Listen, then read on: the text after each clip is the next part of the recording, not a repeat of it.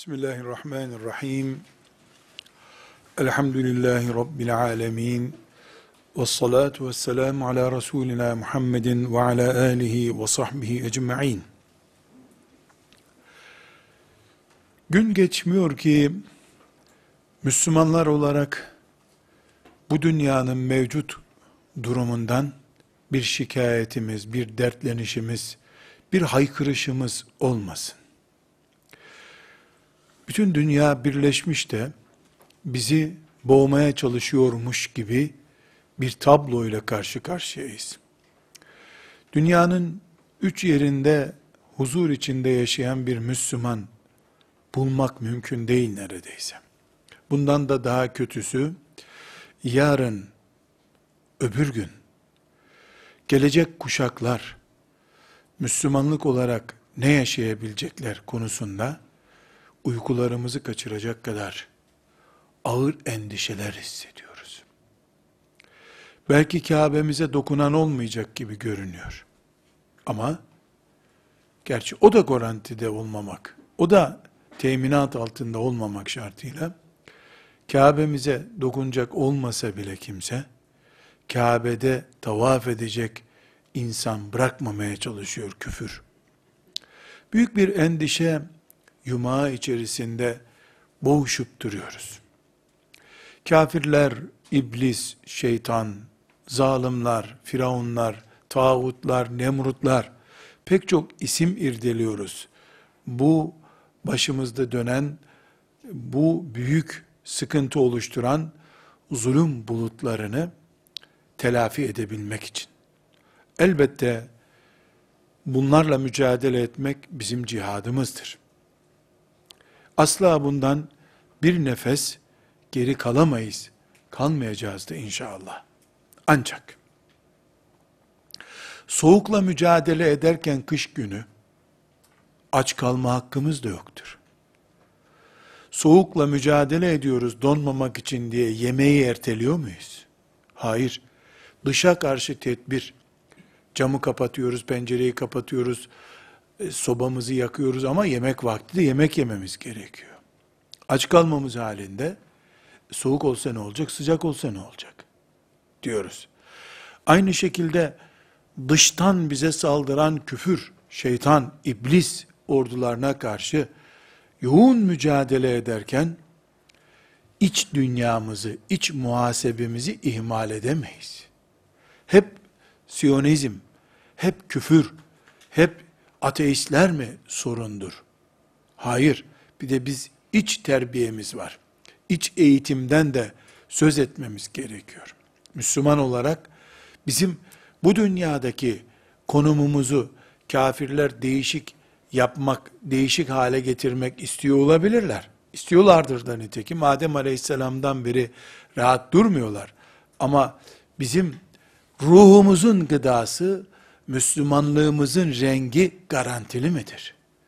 Yani iyi bir Müslümanlık, taptaze, dipdiri bir ruh sahibiyiz de buna rağmen mi biz kafirlerin baskısı altındayız diye sorduğumuzda cevabı içimizi rahat ettirmeli. Hayır, biz dış cepheyle soğuğa karşı, fırtınaya karşı evimizi koruma altına aldığımız gibi mutfağımızda da yemek pişmeli. Yoksa soğuktan korunurken açlıktan ölürüz. İkisi de ölüm olur. Dış cepheyi ihmal edip de sadece yemek yersek, düşman bizi tokken öldürmüş olur. Denge üzerinde bulunmak zorundayız. Bunun için biz küfürle boğuşurken, Allah'ın lütfu ve keremiyle, iç dünyamızı nasıl düzelttiğimizi, sabah namazına kalkmaktan, ahlakımızdan, çocuk yetiştirmekten, Allah'ın kitabına sarılmaktan, helal yemekten, helal yaşamaktan, her ne kadar ruh alemimizi temsil eden duygu varsa, hepsinin de muhasebesini, bilançosunu tam çıkarmamız lazım. Bu dönemde genellikle yoğun bir şekilde dış düşmanlara, onların uçak bombardımanına, medya saldırılarına, algı operasyonlarına filan takılıp kalıyoruz umumiyetle. Ama esasen bizim iç dünyamıza ait muhasebelerin de yoğun bir şekilde yapılması lazım, yapmamız lazım. Burada zayıf hadis midir değil midir dar tartışmasına girmeden bir hatırlatmayı yaparak, bir hadisi şerifi hatırlatarak neden bu girişi yaptığımı izah etmiş olayım. Efendimiz sallallahu aleyhi ve sellem e, cihattan dönerken Bedir'den veya Uhud'dan cihattan dönerken şimdi küçük cihattan büyük cihada dönüyoruz buyurduğunun hikmetini böyle anlamamız lazım. Küfürle karşılaştık, şeytanın başını ezdik ama şimdi asıl cihada gidiyoruz. Asıl cihat Medine'de, evlerde, mescitte. Asıl cihat orada. O cihadı halledemeden de büyük cihadın zaferinin tadını halletmek, hazmetmek mümkün değil. Burada kardeşlerim, bu dünyaya bakışımız, bu bahsettiğim ikiz perspektiften dış fırtınalara karşı kapıyı pencereyi koruyoruz, üşümemeye çalışıyoruz. Bir bu perspektifimiz var. Bir de içeride mutfakta yemek yememiz lazım. Temiz hava almamız lazım. Su içmemiz lazım. Bir de iç sorunlarımız var bizim. Her iki pencere bizim dünya hayatına baktığımız penceredir. Ya bir insan gözüyle sadece liberalist, kapitalist ya da sıradan bir insan gözüyle bakacağız olaylara ya da Müslüman insan gözüyle bakacağız. Çok önemli. Şimdi dünyanın nasıl döndüğünü keşfetmeye çalışıyoruz. Bu dünyadaki olaylara mutfak olaylarından dış olaylara kadar şu bahsettiğimiz hepsine ya insan gözüyle sadece bakacağız. Ekonomik menfaatlerimiz, çevremiz, arkadaşlarımız, siyasi düşüncemiz vesaire insan olarak bir bizim algılama tarzımız var ya o tarzda bakacağız. Böyle bakılır diyeceğiz ya da Müslüman insan gözüyle bakacağız. Müslümanlık artı bir meziyettir insanın bakışının üstüne Müslümanlık bakışı getirilmesi bir nesneyi mikroskopla incelemek demektir. Çıplak gözle bakmak insan bakışıdır. Çıplak gözle değil, büyük bir mercekle bakıldığında da demek ki teleskopla uzayı incelediğimizde de Müslüman gözlüğü taktik demektir. Biz Allah'ın da razı olacağı sonuçlara ulaşmamız için Müslüman insan gözüyle bakmamız lazım. Aksi takdirde sadece insan gözüyle bakarız, kendimize göre yorumlar yaparız, zarar ziyanla hayatımızı tamamlar, götürürüz. Müslüman insan gözlüğü kullandığımız zaman Allah'ın razı olacağı, razı olduğu için de rahmet eliyle üzerimizde elini hissedeceğimiz Allah'ın nazarıyla bakmış oluruz. Allah'ın nazarıyla bakmadığımız sürece de kendi içimizde kavrulup gideceğiz. Meleklerin beraberliğini hissedemeyeceğiz. Allah'ın rahmetini yakınımızda hissedemeyeceğiz demektir. Ya Müslüman gözlüğüyle bakarız ya da sıradan insan gözüyle bakarız. Sıradan insan gözüyle bakanlar ne görüyorlar? Ha, bu kafirler saldırıyor, öbür kafirlere sığınalım diye bakıyorlar. Paran yoksa faizle kredi al diye bakıyor. Müslüman gözüyle bakan Allah benimledir diye bakıyor.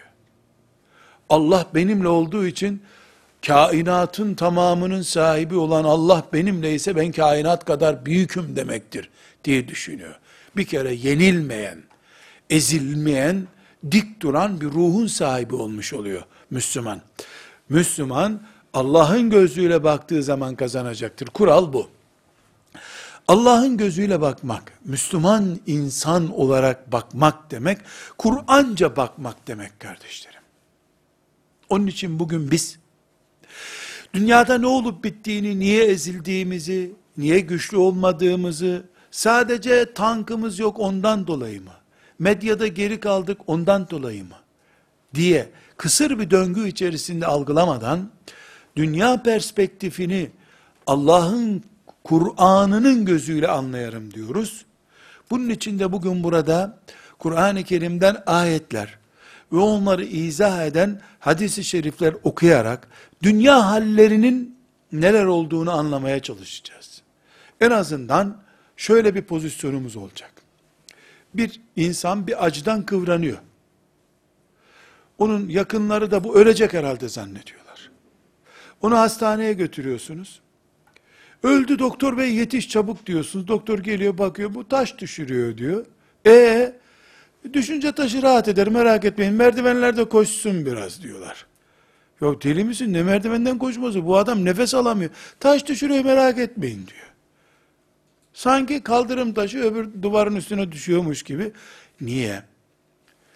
Şimdi hasta ve yakınları ne olduğunu bilmiyorlar. İki büklüm ölüyor bu adam zannediyorlar.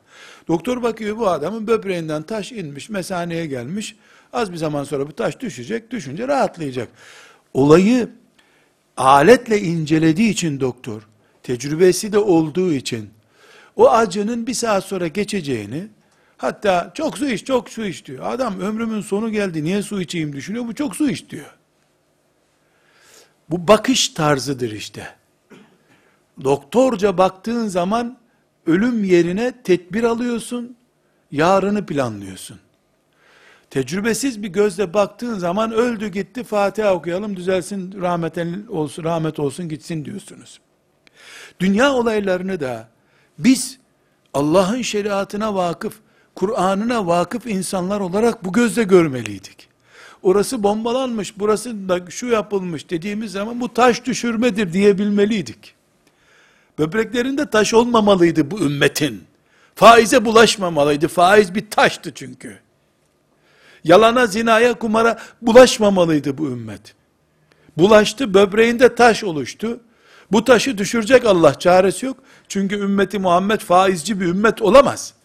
Diploma perest bir ümmet olamaz. Yalancı bir ümmet olamaz.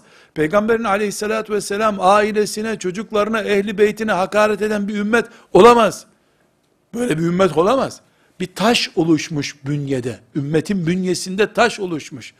Bu taşı bir taş olarak göremeyenler ümmetim gitti bundan sonra kafirlerle uğraşılmaz diye ağlaya dursun. Kur'an bilenler, Allah'ın yeryüzündeki kanunlarını, sünnetullahı bilenler, önceki ümmetlere yapılanları bilenler, bu taş düşünce göreceksiniz, yine surların önünde 21 yaşında çocuklar küfrün belini bükecek Allah'ın izniyle diye haykırır iman ederler. Ama bu düşünceleri olmayanlar, 71 yaşında da olsalar bu hakikati anlayamazlar. Çünkü onlar, böbrekte oluşmuş taşın düşmediğini, kafalarına balyoz girdiğini zannederler. Ölüyor bu ümmet zannederler. Bu sebeple kardeşlerim, bugün biz ayetler okuyacağız.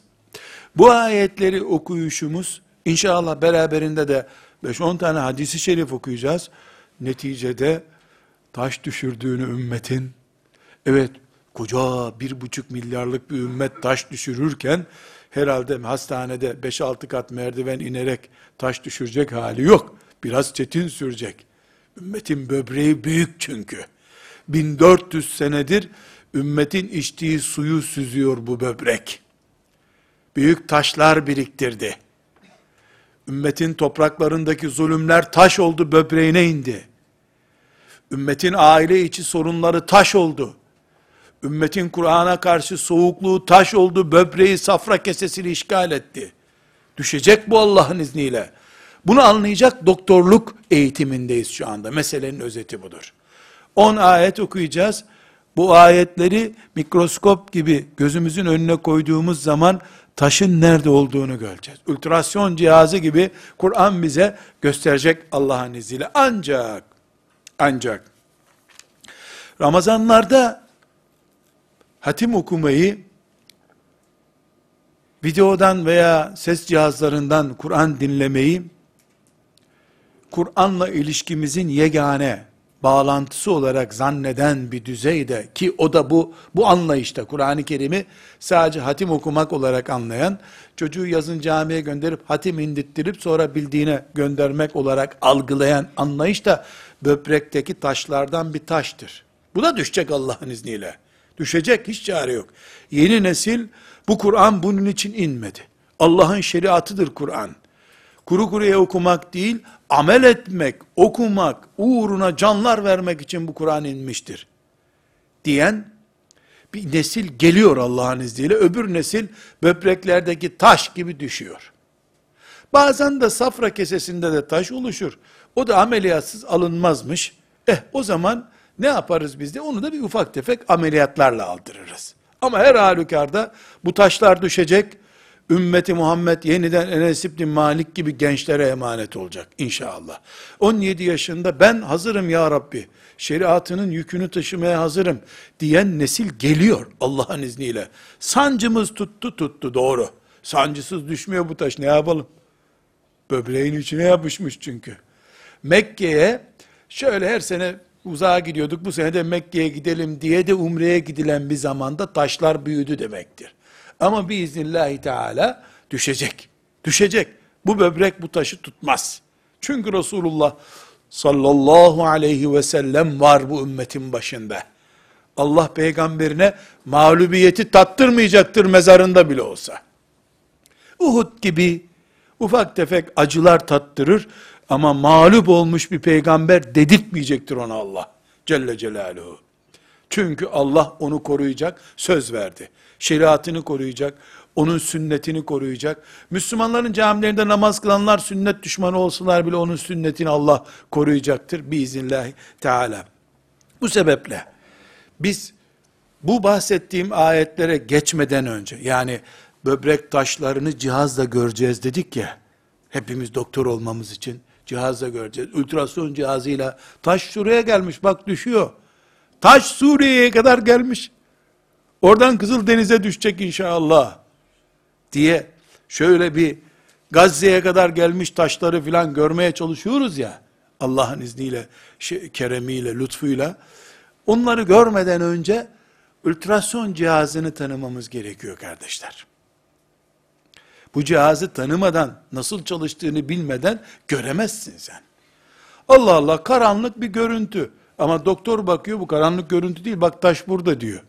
Görmüyor musun düşmüş şuraya kadar diyor. Teknisyeni olunca anlıyorsun. Şimdi bu ultrason cihazını kullanma tekniklerine dair iki not. Ee, Ebu Muhammed Ebu Abdurrahman isimli tabiinden bizattan bir not. Bir de İbni Ömer'den bir not nakledeceğim. Allah hepsinden razı olsun. Çok önemli cihazı kullanma kılavuzu ya da biz bu cihazı niye kullanamıyoruz?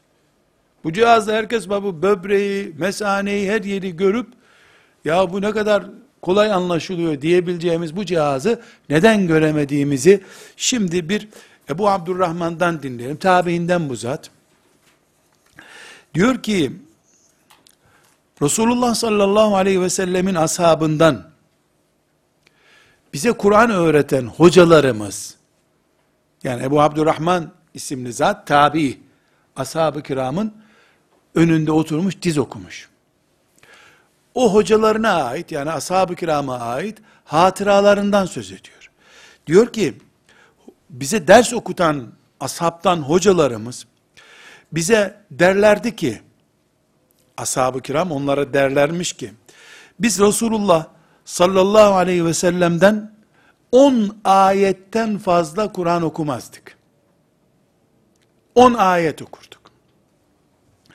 O 10 ayeti o ayetlerde amel edeceğimiz şeylerin neler olduğunu öğrenip evlerimizde tatbik edince bir 10 ayet öğrenmeye daha giderdik. Günlük peynir alıyor bakkaldan. Niye? Çok alırsam bozulur bizde diyor. Bozulmamış peynir yemek istiyor. Bu sebeple derlermiş ki فَعَلِمْنَا الْعِلْمَ وَالْعَمَلَ Ultrason cihazının şarteli bu. Ultrason cihazı kullanacağız için taşın nerede olduğunu gö- görmek için. فَعَلِمْنَا ilme vel amele dermiş sahabi, tabi'in çocuklarına, talebelerine yani. Böylece biz ilmi ve ilimle amel etmeyi öğrendik aynı anda. İlmi ve ilimle amel etmeyi. Şartel buradan açılıyor arkadaşlar. Bugün biz 10 yaşında çocukları Kur'an-ı Kerim'den onlarca sure bilir hale getiriyoruz. Bazen de 15 yaşında çocuklar Kur'an-ı Kerim'in 114 suresini de biliyorlar. Yarışmalara giriyorlar. İlim var. Kur'an'dan büyük ilim yok çünkü. En büyük ilim Kur'an, Kur'an var çocukta veya büyükte. Ama ne diyor Ebu Abdurrahman, sahabi ne demiş ona? فَعَلِمْنَا الْعِلْمَ وَالْعَمَلَ İlmi ve ameli beraber öğrendik diyor. Teori ve pratik beraber oldu bizde demiş sahabi. Ahmet bin Hanbel'de 23.482. hadis-i şerif bu kardeşlerim. 23.482. hadis-i şerif. İlim ve ameli yani pratik ve teori beraber. Sadece pratik olsa e senin bilgin yok yanlış yaparsın. Teori var, pratik yok. Niye o zaman sen ilim öğrendin? Teorisini de, pratiğini de aynı anda Resulullah'tan almışlar. Aleyhissalatu vesselam. Bugün bize dünyanın dönüş seyir güzergahını gösterecek olan elimizdeki cihaz Kur'an-ı Kerim'dir. Onu ezber bilenlerimiz bile kullanmasını bilmiyorsa sorun Kur'an'da değil. Koca bir cihaz bekliyor ama onu kullanan insan yoksa sorun kullanamayan da. Teknik elemanda sorun var. Bu bir hatıra Ahmet bin Hanbel'in müsnedinden. Beyhaki'nin Sünenül Kübrası'ndan e, 5290. hadis, El Müstedrek Hakimin El Müstedrek'inde de 101. hadis-i şerif. Abdullah İbni Ömer radıyallahu anhuma Ömer bin Hattab radıyallahu anh'ın oğlu ashab-ı kiramın sünneti en iyi bilenlerinden biri. Ne demek sünneti en iyi bilenlerinden biri? Abdullah İbni Ömer radıyallahu anhuma sünneti en iyi bilen sahabilerdendir deniyor. Ne demek? Peygamber aleyhissalatu vesselamın yetiştirdiği en iyi talebelerinden biri demek. En iyi talebelerinden biri demek. Dolayısıyla Peygamber aleyhisselamın şeriatını, ahlakını, eğitimini öğrenebileceğimiz en uç noktada duran temsilcilerinden birisi. Elimizdeki Kur'an cihazını neden kullanamadığımıza işaret ediyor. Bu sahabi Abdullah İbni Ömer radıyallahu anhuma gençti. Efendimiz sallallahu aleyhi ve sellem vefat ettiğinde 20'li yaşlarındaydı. Ondan sonra yıllarca yaşadı. Yani hicretin 50. senelerini gördü. Ona yakın yılları gördü. Uzun yıllar yaşadı ama asırlarca yaşamadı. Peygamber sallallahu aleyhi ve sellem'den kısa bir zaman sonra 15-20 sene sonra yani kısa dediğim bu zamana göre kısa. 15-20 sene sonra veya 30 sene sonra gelinen zamanı yorumluyor. Bu büyük cihazı kullanıp kullanamama açısından. Bugün biz elimizde Kur'an gibi bir cihaz bulunduğu halde röntgen cihazı gibi her şeyi çok güzel gösteren bir cihaz olduğu halde niye biz taş düşürmeyi ölüm olarak görüyoruz? Niye taş mesaneye kadar gelmiş Gazze'den düşüyor Allah'ın izniyle? Niye diyemiyoruz? Akdeniz ümmeti Muhammed'in taşını düşürecek merkezdir. Niye diyemiyoruz biz? Niye diyemiyoruz? Ha, onu Abdullah İbni Ömer radıyallahu anh bir sahabi basiretiyle sünneti yani Resulullah sallallahu aleyhi ve sellemin mantığını en iyi bilen 3-5 kişiden, babasından daha iyi hatta, en iyi bilen 3-5 kişiden biri olan Abdullah İbni Ömer'den dinleyelim. Buyurun, kelime kelime okuyacağım. Hepimizin zihninde kalsın. Hatta tavsiye ederim ki, bunu Arapça metniyle masamıza yazalım. Böyle hani insan bunalınca şöyle bir haberlere bakayım ne var ne yokmuş dünyada diyor ya. Bu ultrason cihazı ile ilgili sorun oluşunca servisini çağırmak niyetiyle bunu okuyabiliriz. Servis sorunlarını gösteriyor. Allah ondan razı olsun. Babasından da razı olsun. Diyor ki: "Lekad işna burheten min dehrina." Biz öyle bir zamanda yaşadık ki biz öyle bir zamanda yaşadık yani Peygamber sallallahu aleyhi ve sellemle yaşadığı günleri kastediyor. Öyle bir zamanda yaşadık ki ve ahaduna yu'tel imane kablel Kur'ani. Bizden herhangi bir kimse Kur'an'dan önce imanını sahiplenirdi. Buraya nokta koyuyorum. Nefesim durmasın diye. Nabzım duracak. Ve yu'ta ahaduna ev ahaduna yu'ta el imane kablel Kur'ani. Kur'an'dan önce imanımız alınırdı. Yani imana sahip çıkardık. Zaten Kur'an'ı nereden bulacaklardı ki? Kur'an 23. senede indi. Hazır paket Kur'an hiç görmediler ki. Abdullah İbni Ömer diyelim ki 5. senede akıl bari oldu, iman etti. Allah ondan razı olsun. İman ettiğinde Kur'an'ın üçte biri vardı. Üçte ikisi daha sonra indi. Biz önce imanımızı tamamladık, sonra Kur'an'a yöneldik. Bu cümle hepimizin içine konmuş saatli bir bomba gibi cümledir. Saatli bir bomba gibi yüreklerimizde duruyor bu. Burada kardeşlerim, çocukları hafız yapmamız mı? Camiye Kur'an öğrenmeye göndermemiz mi? Ben yaratıldıysam Kur'an için yaratıldım diyecek hale getirmemiz mi önemli? Önce bunlar Kur'an yoksa ben nefes alamam diye düşünmüşler. Sonra ayetler indikçe bunların hazır yüreğine inmiş. 5 yaşındayken doktor olacağına, çok para kazanacağına, iman etmiş birisine, 10 yaşındayken Kur'an'ı veremezsin. Versen de nereye koyacak onu çocukcağız? Nereye koyacak? Önce Kur'an'a yer hazırlamak lazım.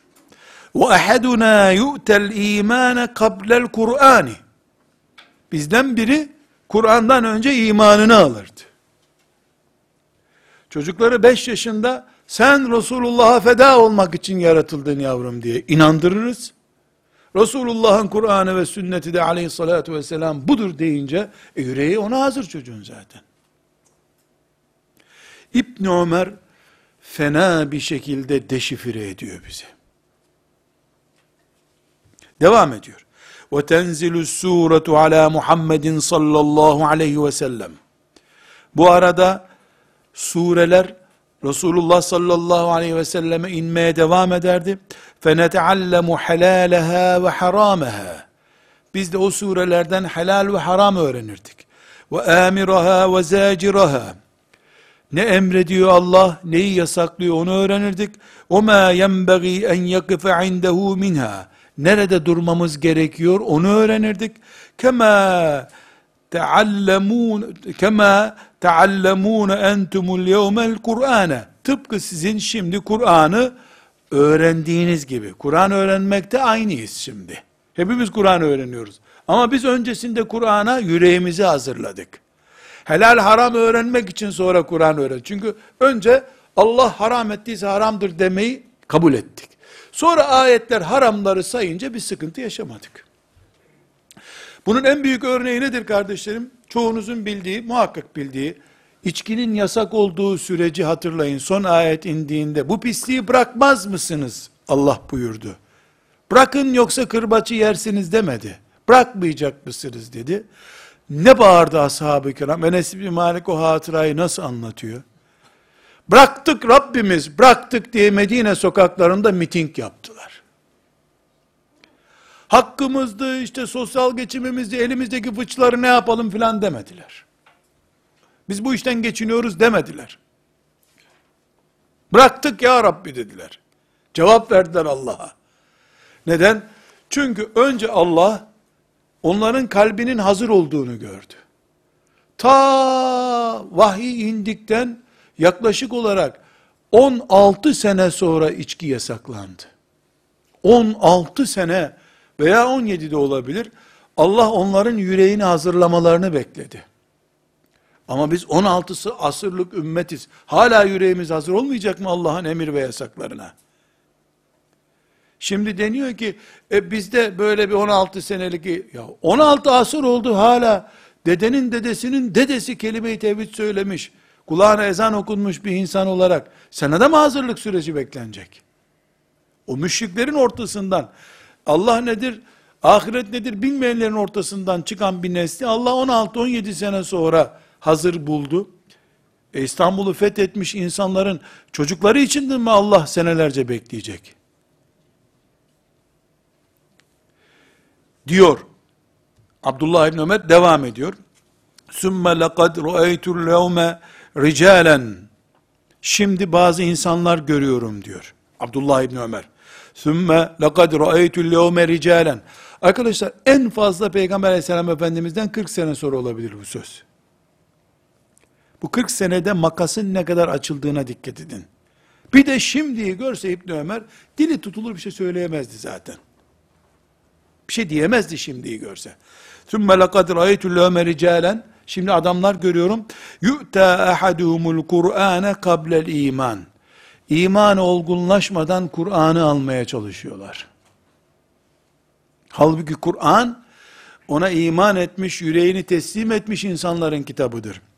فَيَقْرَأُ مَا بَيْنَ فَاتِحَةِ ila خَاتِمَتِهِ Fatiha suresinden sonuna kadar Kur'an'ı okuyorlar. Ma yedri ma amiruhu ve la zaciruhu. Ne haram oldu, ne helal oldu ondan da haberi yok. Fatiha'dan Nas'a kadar okuyor. La ma yenbagi en yakife indehu minhu. Şöyle nerede durması gerektiğini bile öğrenemiyor Kur'an'dan yensuruhu nesrat dekali. Hurma çekirdekleriyle oynar gibi Kur'an'la oynuyorlar. Diyor Abdullah İbni Ömer radıyallahu anhuma. Binlerce kere minnettarlık hissediyorum Abdullah İbni Ömer'e. Bu büyük tespitinden dolayı. Allah ondan razı olsun. Kendisi çok kısa bir zaman, makas farkı olan çok kısa bir zamanda yaşadığı halde basiret meselesi. Kur'an'la ilişkinin, Kur'an ve iman bağlantısının bu kadar büyük bir mesafeye doğru açılarak devam ettiğini görmek basiret meselesi. O çok kısa bir zamanda, yarım asırdan az bir zamanda imanın sonraya kaldığını, önce Kur'an'ın alındığını, Kur'an dolayısıyla imanca olgunlaşmamış yüreklere indiğini, bunun büyük bir sorun olacağını anlamış. İnşallah biz de Abdullah İbni Ömer'den anlayarak, bu muhteşem tespiti kendimize ders konusu yaparız. Şimdi kardeşlerim, tekrar toparlamak istiyorum. Ne konuşuyoruz burada? Dedik ki, dünyada bir takım olaylarımız var. Bu olaylar bizi ciddi bir şekilde bunaltıyor. Bu olaylara biz nasıl bakacağız? Yandık, yıkıldık mı diyeceğiz? Yoksa sıradan bir insan gibi değil, Müslüman bir insan gibi mi bakacağız? Müslüman bir insan gibi bakacaksak, e Kur'an gibi bir cihazla bunu görmemiz lazım. Kur'an bize hayatı, dünyayı, okyanusları, kara parçalarını, dağları, melekleri, yazı, kışı, kafiri, Müslümanı, ölümü, hayatı, zenginliği, fakiri, kadını, erkeği, evliliği, baba olmayı, evlat olmayı, anne olmayı, gelin olmayı, damat olmayı, iman etmeyi, iman etmemeyi, genç ölmeyi, ihtiyar ölmeyi, cihad etmeyi, cihad etmemeyi, cennet için yaşamayı, cehenneme kütük olarak yaşamayı, hepsini Kur'an öğretmesi lazım. Rızkı verenin Allah olduğunu Kur'an'dan öğrenmek lazım herhangi bir güvenlik sigorta şirketinin asla Allah'ın zerresi kadar insana garanti veremeyeceğini bilmek lazım. Ölüm ne içindir? Yaşamak ne içindir? Bunu Allah'tan öğrenmek lazım. Bunun da tek kaynağı Kur'an'dır. E, elimizde Kur'an. Evet hastanede ultrason cihazı var. Ama tekniker oldu olmadığı için bekliyoruz. Tekniker gelecek de kullanacak. Cihaz orada, kullanımını bilmiyoruz. Ve kullanamadığımız bir cihazdan dolayı kıvranan hastaya bakıyoruz, bu ölüyor diyoruz. Hakikaten ölüyor. Adamın yüzü benzi solmuş. Eğer taş düşüren bir adamı gördüyseniz, böbrek taşı düşüren bir adamı, dediğimi çok iyi anlıyorsunuzdur siz. Ama geliyor üroloji uzmanı, geçmiş olsun biraz sabredin geçer diyor. Taşı düşüyor. Nasıl anlıyorsunuz? Ultrasyondan gördüm diyor. Taşı gördüm diyor. Taş bir santimetreye yakın. E geçtiği borular yarım santimden küçük. E dolayısıyla zorlayarak geliyor. Bir adamın üstünden tekerlekli bir arabanın geçmesi gibi bir şey taş düşürmek acı açısından. Bunu doktor anlıyor. Niye? Cihazla görüyor. E Kur'an elimizde bizim. Biz de olayları, küfrü, imanı, melekleri, cinleri, şeytanı, kainatı, güneşi, ayı görün diye Allah'ın göstereceği Kur'an cihazıyla görsek, belki de elimizi bağrımıza koyup, demli bir çay içip keyfimize bakacağız. Bu taşların Gazze'den Akdeniz'e döküleceğini göreceğiz Allah'ın izniyle. Mesaneye kadar geldiği için bu acının arttığını hissedeceğiz biz. Ama bakamıyoruz. Niye bakamıyoruz? Sorun yaşıyoruz. Cihazı çalıştıramıyoruz. Cihaz laboratuvarda, Kur'an cihazı. Onu her hastane birer tane almış, teknik elemanı yok. Her yer Kur'an kursu dolu. Herkes hafız yetiştiriyor. Her caminin altında bir kadın Kur'an kursu var. Kur'an'ı tekrar ediyoruz, gene göremiyoruz. Hastaya ölmesin diye Kur'an okuyoruz, ama hastalığın ne olduğunu Kur'an'dan anlayamıyoruz. Karıştı kafamız. Bu karışıklığa tabiinden Ebu Abdurrahman Allah ondan razı olsun ne müthiş hatıra naklediyor bize. Dilim dilim kahvaltılık peynir alır gibi ayetleri alır eve giderdiler diyor. Ve pratikte de ilimle ameli beraber alırdı ashab-ı kiram. İlim depocusu değildiler. Yaşamak için Kur'an öğreniyorlardı. Bu bir.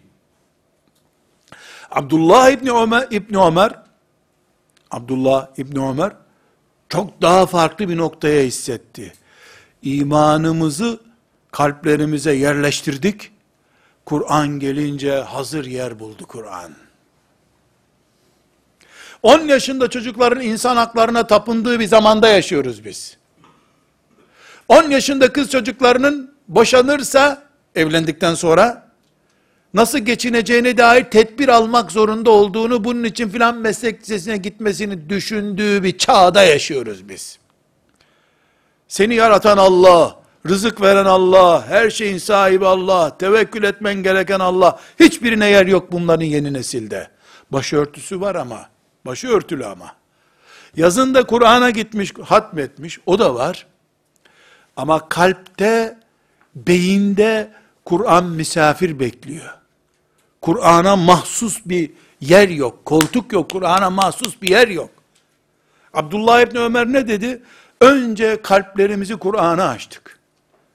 Allah ne derse doğrudur. Haramı ve helali Allah belirler. Nerede durmamız gerekiyor kul olarak? Bunu Allah'tan kabul edeceğiz diye iman ettik. İnince sure sure Kur'an hazır odalarına yerleşti sureler. Ne kadar uzun zaman geçmiş ki Abdullah İbni Ömer'den hayret ediyor. Allah ondan razı olsun. Babasından bin kere razı olsun. Öyle bir çocuk yetiştirdiği için. Ne kadar bir zaman geçmiş ki ne diyor? Hayret. Şimdi insanlar hemen Kur'an'a sahip oluyorlar. Ama iman hala tartışılıyor. Hala tevekkülün yeri yok hayatta. Hala Allah'ın Rezzak ismi levhalar olduğu halde, Er-Rizku alallah levhası dükkanlarda asılı olduğu halde, hala sigorta şirketleri Allah'tan güçlü itikat olarak. İşte Bu sıkıntılarımız bizim elimizdeki müthiş cihazı çalıştıramaz duruma getiriyor bizi. Cihazımız var. Teknik eleman sorunumuz var. Burada çok cüz'i bir ayrıntı yani küçük bir ayrıntıya temas etmek istiyorum kardeşler. Bundan 50 sene önce şu neslin doğmamış olduğu zamanda o zamanki bizim dedelerimiz yaşında olan mümin kardeşlerimiz, o zamanki nesil Allah hepsini mağfiret eylesin, büyük bir tuğyanla karşılaştılar. O tuğyan neydi? Ezan dahil, şeriatın orijinaline ait her şeyin yasaklandığı zaman. Kur'an-ı Kerim'den şöyle bir yazının bir evde bulunması, bir otomatik silahın teröristin elinde yakalanması gibi suç telakki edilen bir zaman yaşandı. Bu yaklaşık olarak 30 sene kadar sürdü. Bu gökleri ne kadar büyük ve engin yarattıysa Allah, ne kadar mahlukatı varsa hepsinin sayısı kadar lanet olsun bunu yapanlara. Bir nesli Kur'ansız, Allah yerine Tanrı diye bir isim uydurulan bir zaman yaşamaya mahkum ettiler. Dediğim rakamın bin katı kadar lanet olsun yaptıklarına. Bu daki yetmez onlara lanet olarak biliyorum. Allah neyi takdir buyurduysa onlara azap olarak onların üzerine olsun. Yaptıkları korkunç bir şeydi. Şimdiki küfür tuğyanı o zaman ezansız yetişen bereketsiz neslin yürüttüğü bir tuğyandır. Ama bunlar gidecek. Taş olarak bunlar düşecek çaresi yok. Düşecek. Biiznillahü teala ümmet ezanına kavuştuğu gibi ezan aşkıyla yaşayan nesline de kavuşacaktır. Bundan belki sağ elim var mı diye şüphe ederim, bundan şüphe etmem ama. Evet, taş düşürürken epey bunu alacağız. Baygınlıklar geçireceğiz. Öldü gitti diyeceğiz ama dirilecek. Biiznillahü teala dirilecek. Ümmetim kalkacak. Ölmek için gelmiş bir ümmet değiliz biz. Kıyamete kadar baki bir ümmetiz. Niye Allah azze ve cel yeni bir peygamber göndermeyeceğim buyurdu? Çünkü eski ümmetler peygamberlerinin hatırasını, kitabını, şeriatını sıfırladılar. Yeni bir peygamber geldi. Yeni bir şeriat getirmek zorunda kaldı. Bu ümmet ebedi bir daha peygamber görmeyecek. Neden? Allah'ın garantisiyle bu gençler şeriatı yalnız bırakmayacaklar ondan dolayı. Ne ezanların susturulması, ne de İskilipli Atıf gibi şehitlerin ve onun gibi binlerce şehidin Konya'da, Ankara'da, dar ağacında asılmış olması Allah'ın şeriatının kökünü kurutamaz. Dalını budağını yontar. Daha güçlü büyümemize sebep olurlar. Hiçbir şey olmaz. Böyle iman ediyoruz elhamdülillah. Ama bu derbeder olmuş nesil, bu sıkıntılı nesil bu badireyi yaşadı. İmtihanı buymuş. Biiznillahü Teala bu imtihanı atlatacak. Bu atlatma nesiller boyu sürdüğü için bir miktar pahalı faturaları beraberinde getirir. Ama umudumuz ebedidir. Biiznillahü Teala. Burada kardeşlerim, bütün bu olup bitenleri Kur'an gözlüğüyle gören Müslüman insan farkı oluşturmak istiyoruz şimdi biz. Kur'an'la bakan Müslüman insan farkı. Bu Müslüman insan farkı hem olayları kavrayıp derin bir nefes almamızı sağlayacak, hem gelecek projeleri yapmamızı sağlayacak. Zira biz bu yoğun olayların stresiyle meşgul olurken gelecek projesi yapamazsak büyük bir veballe Rabbimizin huzuruna gideriz. Önceki bizim dedelerimize ait dönemden söz ederken bunun için söyledim. bugün o dedelerimiz yani ezan mahrumu, Kur'an mahrumu mümin dedelerimiz Allah onlara rahmet eylesin. Bugünün planını yapmakta aciz kaldılar. Ciddi acziyet içine düştüler.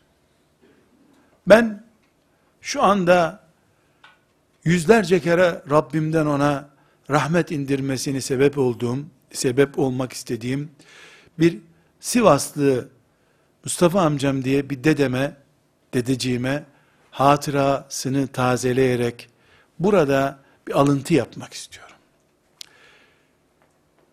Bana şöyle bir hatıra anlatmıştı. Ne günlerden ne günlere gelindiğini anlatmak istiyorum. Bir, ikincisi neden gelecek planlaması yapamadılar? Ve bugün Kur'an-ı Kerim'i elimizde olduğu halde kullanamadığımız bir cihaza, teknik cihaza, önündeki anahtarını açamayacağımız bir dürbüne niye çevirdiler Kur'an'ı? Bunda mazur muydular? Mazurdular. Onu anlatmak istiyorum.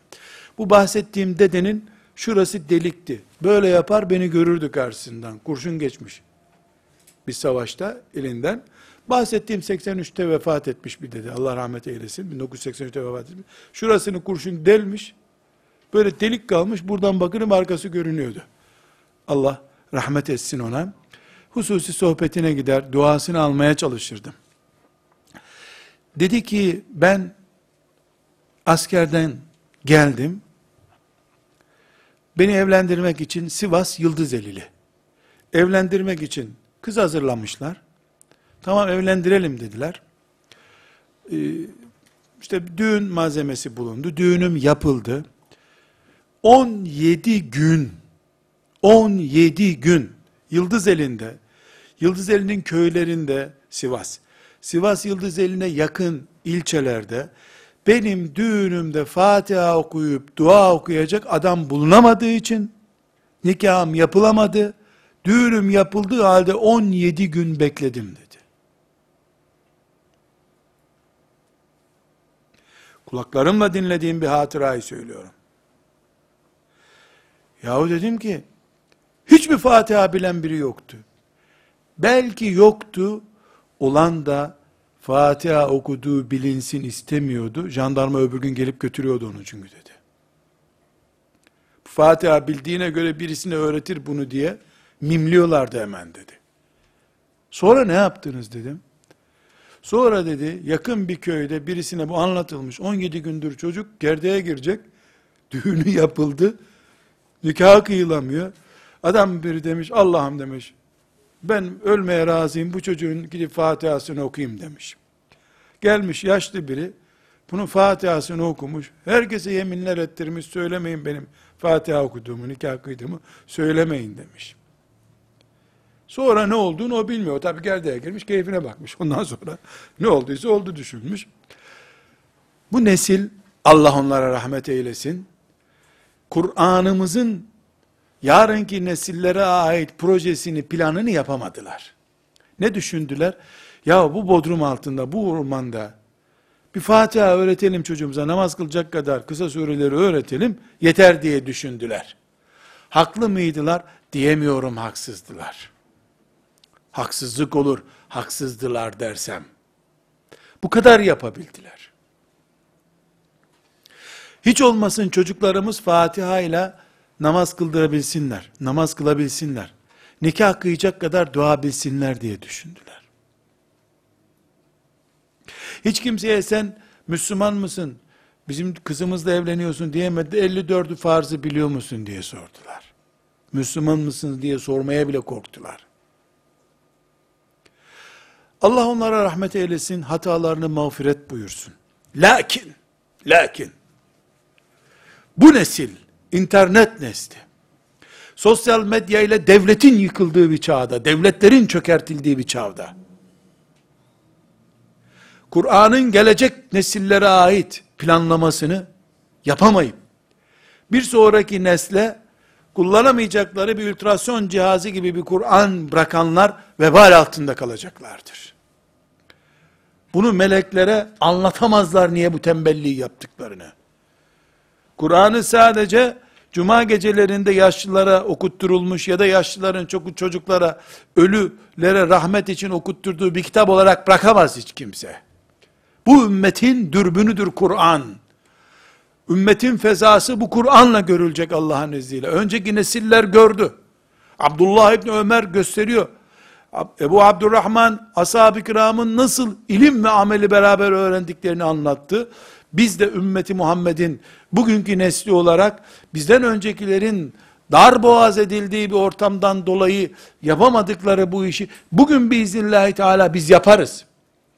Sosyal medya diye bir melanet, devlet yıkmak için bile kullanılabilecek kadar güçlü bir cihazı. Biz niye Kur'an'ımız için bunu kullanmayalım? Niye Resulullah sallallahu aleyhi ve sellemin ümmetinin geleceğiyle ilgili hadisi şeriflerini yaymak için kullanmayalım? Niye gaflet uykusundan uyanma vesilesi yapmayalım bunu? Elimizde yani sosyal medya yegane malzememiz değil. Elhamdülillah dilimiz var, yolumuz, yordamımız var. Dünya bir köy haline geldi. Şer için bir köy haline geldi de Kur'an'a hizmet için niye bir köy haline gelmiş olmasın? Geldi Allah'ın izniyle. Geldi elhamdülillah. Madem dünya bir köy haline geldi, bu köyün ağası Kur'an'dır. Kur'an'ın dediği olacaktır. Kur'an hükümran olacaktır bu kainatta. Bunun içinde hiç kimse yoksa biz varız elhamdülillah. Biz varız. Burada bu dipnotum benim, önceki neslin hatasının bugünkü elimizdeki cihazı kullanmama sebebi olduğunu, biz hem bugünkü kullanımı sağlamalı, hem de gelecek kuşaklara böyle bir Kur'an devretmeliyiz ki, onlar da filanca ülkenin füzesi var ne yapacağız diye endişe etmeye kalkmasınlar. Onların füzesi varsa bizim de füzeleri gösteren Kur'an'ımız var. Diye rahat etmeliyiz. Elbette bunun ayrıntıları var. Dersin devamında bu ayrıntıları göreceğiz inşallah. Şimdi kardeşlerim, bu girişten sonra ümmeti Muhammed'in şu zamanda üç temel fitne çeşidi söz konusudur karşısında. Üç temel fitne var. Fitne ne demek? Mümini sıkıştıran, rahat yürütmeyen, rahat konuşturmayan sıkıntısı demek. Bu fitne Adem Aleyhisselam'dan beri var. Çünkü biraz sonra ki bölümde göreceğiz. Allah bütün kullarını fitne ile imtihan edeceğini söylüyor. Ve cealna ba'dakum li ba'din fitne. Etasbirun. Biz sizi birbirinizin fitnesi olarak yarattık buyuruyor. Çok dikkat ediniz kardeşlerim. Bu ayeti celileyi hiçbirimiz göz ardı edemeyiz. Ve cealna ba'dakum li ba'din fitne. Etasbirun. Sizi birbirinize fitne yaptık biz. Ne demek fitne? Baraj. Birbirinizin barajısınız siz. Müminin karşısında kafir var. Kafirin karşısında mümin var. Peygamberin karşısında Ebu Cehiller var. Nemrutlar var. Nemrut'un karşısında peygamber var. E babanın karşısında oğul, oğlun karşısında baba. Hoca mısın? Karşında söz dinleyen, dinlemeyen kitleler, kitlelerin karşısında hoca. Hastanın karşısında sağlıklı, sağlıklının karşısında hasta. Zenginin karşısında fakir, fakirin karşısında zengin. Bu kainat, insanların birbirlerine fitne olması mantığı üzerine kuruludur. Tıpkı yazın, kışın fitnesi olduğu gibi. Kışta yazın fitnesidir. Fitne bu anlamda tamamen negatif bir şeyin adı da değil kan gibi. Ürkütücü, kan ürkütücü, necis, yokluğu tehlike, varlığı hayat için şart. Kan görmeye dayanamıyorum. Niye yaşıyorsun o zaman? Kan görmeye dayanamıyorsun ama kansız da yaşayamazsın. Fitne bu demektir. Allah fitne üzerine dünyanın dengesini kurmuş. Gece gündüzün fitnesidir. Gündüz de gecenin fitnesidir. Evlat babanın, baba evladın fitnesidir. Kafirler niye var? Müminler var olduğu için. Mümin niye var? Kafir var olduğu için. Şeytan insanın, insan şeytanın fitnesidir. Yerler göklerin fitnesi, gökler yerin fitnesidir. Zıtları üzerine kuruludur kainat. وَجَعَلْنَا بَعْضَكُمْ لِبَعْضٍ fitne Biz sizi birbirinize fitne yaptık. Bu demek. Dolayısıyla fitnesiz bir ortam hayal etmek, kanı olmayan bir insan hayal etmek gibidir. Sorun yaşamayayım diye, babasız yaratılsaydım ben diye düşünen biri gibidir. Anasız yaratılsaydım, bu dünyada kimse fakir olmamalı diyen bir zengin düşün. Bu söz ne kadar gerçekçi olur? Sen nasıl işçi bulacaksın kimse fakir olmazsa? Bu zenginlerin hepsini öldürelim diyen fakir kendi ayağını kesiyor. E, zengin olmasa sana kim iş verecek? Birbirimizin ters tarafıyız. Varlığımız içinde bu ters taraf mantığı gerekli. Bu ümmetin bu zamandaki fitneleri yani fitneyi öncelikle olduğu gibi kötü şey anlamını anlamayalım. Fitne imtihan demek, barikat, baraj demek. Allah'ın önümüze koyduğu sınav araçları demek. Bu ümmetin üç türlü fitnesi var arkadaşlar. Bir, hayat olduğu gibi fitnedir. Can bir fitne konusudur. Can üzerinden fitnelerimiz var bizim. Elimiz acıyor, tüyümüz dökülüyor, yaşlanıyoruz, saçımız sakalımız beyazlanıyor. Mal bir fitnedir. Haram kazanıyorsun, cehennem nedeni oluyor. Çok zengin oluyorsun, hırsız peşinden dolaşıyor, devlet vergi alıyor, mal bir fitne. Ailenin yokluğu bir dert, harama düşüyorsun, varlığı 500 dert. Kocan oluyor, karın oluyor, dünya sana zehir oluyor. Evladım oldu diye seviniyorsun, o günden sonra yüzün gülmüyor. Buna birinci kategorideki fitneler diyoruz. Hayatın ağırlığını taşıyan fitneler. Can, mal, aile, fırsatlar, imkanlar, huzur içinde yaşayacağını zannettiğin için biriktirdiğin ama sana huzursuzluk getiren şeyler. Yok desem bir dert, var dersen bir dert. Köyde yaşarsın, köyün yoklukları başına dert olur. Şehire gidersin, gürültüsünden kaçarsın. Bu dünya budur. Şehirdeki köylüye imlenir, köylüdeki şehire imlenir. Kimse bu dünyada tam aradığımdı diyemez, dediği gün ölür çünkü. Bunu dediğin zaman hayat bitti senin için anlamına gelir. Bir, hayatın temelini oluşturan fitnelerimiz var. İki, bu ümmetin eski ümmetlerden intikal edebilecek sorunları var. Eski ümmetlerin peygamberleriyle zıtlaşması, peygamberlerine karşı felsefe yapmaları, eski ümmetlerin bid'atler, sapıklıklarla dinlerini tahrif etmeleri, Allah'ın indirdiği kitabı beşerin bir kitabı zannedip sağa sola kaydırıp ayetleriyle oynama fitneleri, Allah'ın dinini dünyaya alet etmeleri, dünyayı ona hizmet ettirecekleri yerde dinleriyle dünyaya hizmet etmeleri. Gibi eski ümmetlerde meleklerin tecrübe edip gördüğü fitneler var. Bunun için Efendimiz sallallahu aleyhi ve sellem eski ümmetleri taklit edeceksiniz, keler deliğinden girseler siz de gireceksiniz diye defalarca ikaz etti bunun için. Yahudi ve Hristiyanlara dikkat edin, Yahudi ve Hristiyanlara uyacaksınız, benim ümmetim onların peşinden gidecek bir gün diye ikaz etti. Eski ümmetlerin düştüğü tuzaklara düşme tehlikesi iki numaralı fitne. Üç numaralı fitne de bu ümmetin ahir zamandan kaynaklanan, kıyamet alametlerinden kaynaklanan fitneleri var. Bunlara da temas edeceğiz yeri geldikçe inşallah. Mesela kadın boyutlu fitneler, ahir zaman fitneleridir. Zenginliğin baş belası, obezit bir nesil yetiştirme, e, yemekten kaynaklanan hastalıkların oluşması, ahir zaman kıyamet alameti fitnelerindendir. Bütün teknolojik gelişmelere rağmen, büyük imkanlara rağmen, insanların vakit darlığı yaşaması, kıyamet alametlerindendir. Bu da bir fitne çeşidi.